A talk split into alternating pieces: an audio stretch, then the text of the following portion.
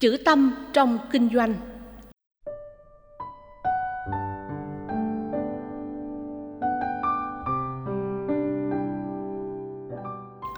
Bạch thầy, con là giám đốc của một doanh nghiệp chuyên kinh doanh sản phẩm dành cho gia đình, là một phật tử thuần thành hàng ngày tụng kinh niệm phật nên con luôn ý thức những việc mình làm phải mang lại lợi lạc, không chỉ cho mình, cho doanh nghiệp của mình mà còn cho cả cộng đồng doanh nghiệp của con ngoài việc đóng thuế đầy đủ còn thường xuyên làm từ thiện chia sẻ những khó khăn với những mảnh đời bất hạnh tuy vậy trong thời buổi kinh tế khó khăn sự cạnh tranh trên thương trường khốc liệt như vậy đôi lúc trong kinh doanh chúng còn không tránh khỏi việc dùng chiêu trò để chiến thắng đối tác trong các chiến dịch PR marketing.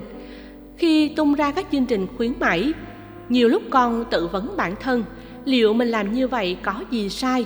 Liệu trong kinh doanh có cần từ bi? Kính mong thầy chỉ dạy cho những nữ doanh nhân như con. Phải làm sao để vẫn giữ được cái tâm trong sáng, lòng từ bi của một phật tử nhưng vẫn thành công trong việc kinh doanh, hạnh phúc trong tổ ấm gia đình? Con xin cảm ơn thầy nhiều. Là một doanh nghiệp phật tử, việc đóng thuế đầy đủ và thường xuyên làm từ thiện là một tấm gương tốt cần được tán dương. Trong kinh doanh, các hoạt động PR marketing và khuyến mại là các hoạt động hợp pháp. Vấn đề đáng quan tâm là doanh nghiệp có làm việc đó bằng cái tâm chân thật, bất hư hay không? Để giữ được tâm trong sáng trong kinh doanh thành công, góp phần xây dựng hạnh phúc gia đình và đóng góp cho xã hội, các doanh nghiệp nên xem xét một số tiêu chí sau đây chữ tâm trong kinh doanh. Tâm trong sáng trong kinh doanh là một phương diện đạo đức trong kinh doanh. Khi có tâm, doanh nghiệp sẽ biết tôn trọng luật pháp, không dùng thủ đoạn thấp kém để qua mặt hoặc tiêu diệt đối thủ. Bản chất của kinh doanh là làm giàu. Làm giàu hợp pháp và hợp đạo đức là điều được đức phật khích lệ và đề cao. Đành rằng lợi nhuận là kết quả mong đợi của kinh doanh đúng cách, nhưng lợi nhuận không phải là tất cả. Chạy theo lợi nhuận mà bất chấp tất cả, chỉ tạo ra những rủi ro đáng tiếc cho mình và khách hàng mà thôi. Học thuyết duy khởi của phật giáo cho chúng ta thấy, sự có mặt của cái này dẫn đến sự có mặt của cái khác và ngược lại. Khi mậu dịch tự do được mở cửa, sự có mặt của các doanh nghiệp cùng kinh doanh một mặt hàng cũng gia tăng, góp phần dẫn đến cạnh tranh trong thương trường. Khi kinh doanh, người phật tử không nên xem người kinh doanh cùng mặt hàng là đối thủ loại trừ, không nên khởi lên tâm lý cạnh tranh thiếu lành mạnh. Cạnh tranh lành mạnh là một động lực giúp các bên cùng phát triển. Trong khi thị trường có nhiều nhà sản xuất một mặt hàng thì người tiêu dùng được nhiều lợi ích. Chẳng hạn, trả tiền ít hơn nhưng được sử dụng một sản phẩm có cùng chất lượng và giá trị. Xem sự đa dạng và khác biệt không phải là mối đe dọa, mà là một sự bổ sung. Doanh nghiệp phật tử sẽ đề cao được cái tâm trong sáng trong kinh doanh. Động cơ và mục đích trong sáng này sẽ giúp cho doanh nghiệp định hướng sản xuất và phục vụ khách hàng tốt hơn. Phụng sự chúng sinh trong kinh doanh cũng là một dạng thức cúng dường đức phật.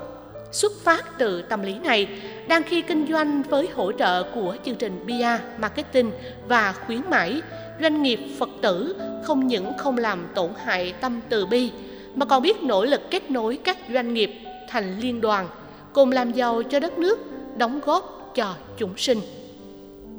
Chân thật là đạo đức trong kinh doanh. Đạo đức trong kinh doanh của Phật giáo bao gồm không lừa dối trong kinh doanh, không bơm phòng các giá trị ảo trong quảng cáo. Chân thật trong những gì cam kết. Và do đó không nên sử dụng các chiêu trò để lấy lòng khách hàng. Phương pháp câu cá nơi có cá mà bất chấp luật lệ câu phương pháp câu sẽ dẫn đến các hậu quả khó lường trước. Chân thật là cách tốt nhất để giữ hình ảnh và uy tín của doanh nghiệp đối với khách hàng cũ cũng như các khách hàng tiềm năng việc đảm bảo cung cấp sản phẩm tốt nhất cho thị trường sẽ làm cho sản phẩm của doanh nghiệp được thị trường tiếp nhận và tiêu thụ bền vững. Cung ứng ra thị trường những sản phẩm kém chất lượng chỉ để lại trong tâm trí của người tiêu dùng một ám ảnh không tốt về doanh nghiệp.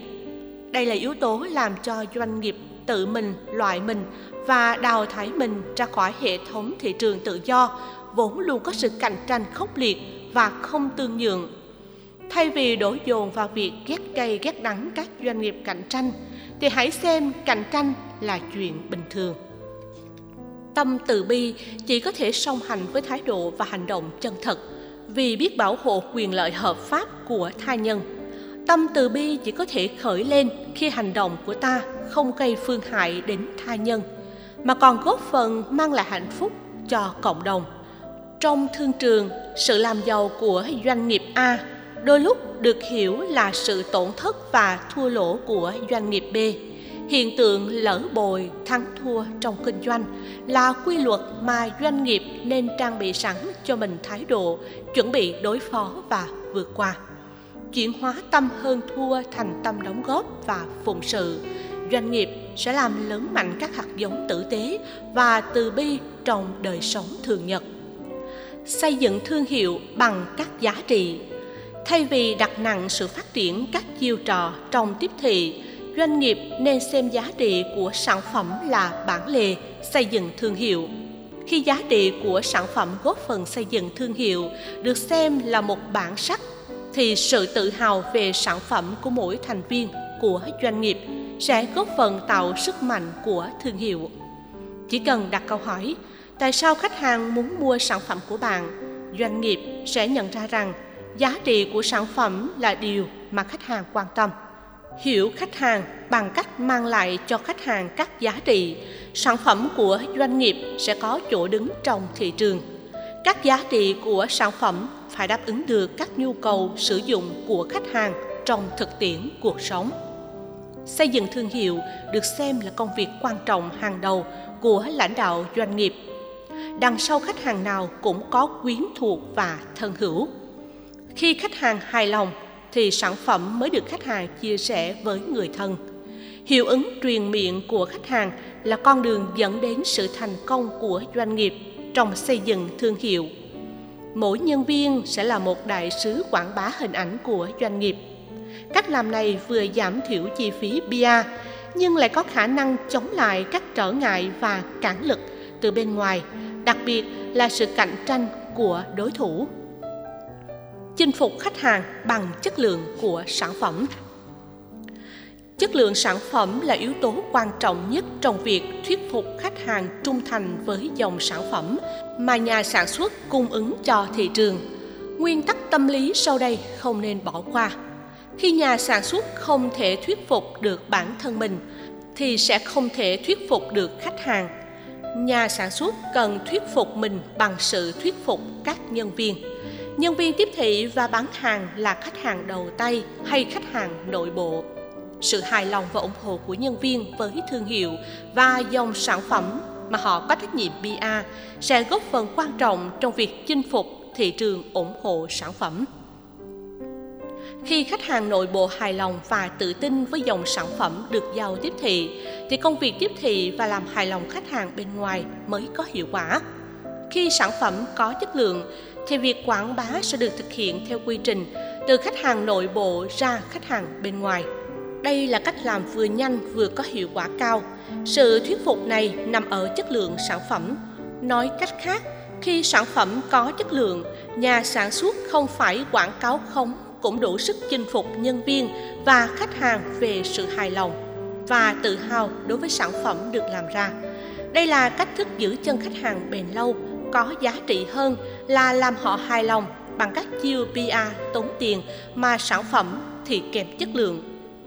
Nói tóm lại, giữ gìn tâm trong sáng bên cạnh việc tránh xa các điều phi pháp và phi đạo đức trong kinh doanh, đồng thời sử dụng lợi tức hợp pháp làm từ thiện là mô hình kinh doanh làm lớn mạnh tâm từ bi. Khi tâm từ bi có mặt trong kinh doanh và làm từ thiện, phước lộc ngày càng được tăng trưởng. Doanh nghiệp có lòng từ bi sẽ ngày càng giàu mạnh hơn, sống có tình người và tâm tử tế hơn, góp phần xây dựng một môi trường sống giàu lòng tương thân và tương trợ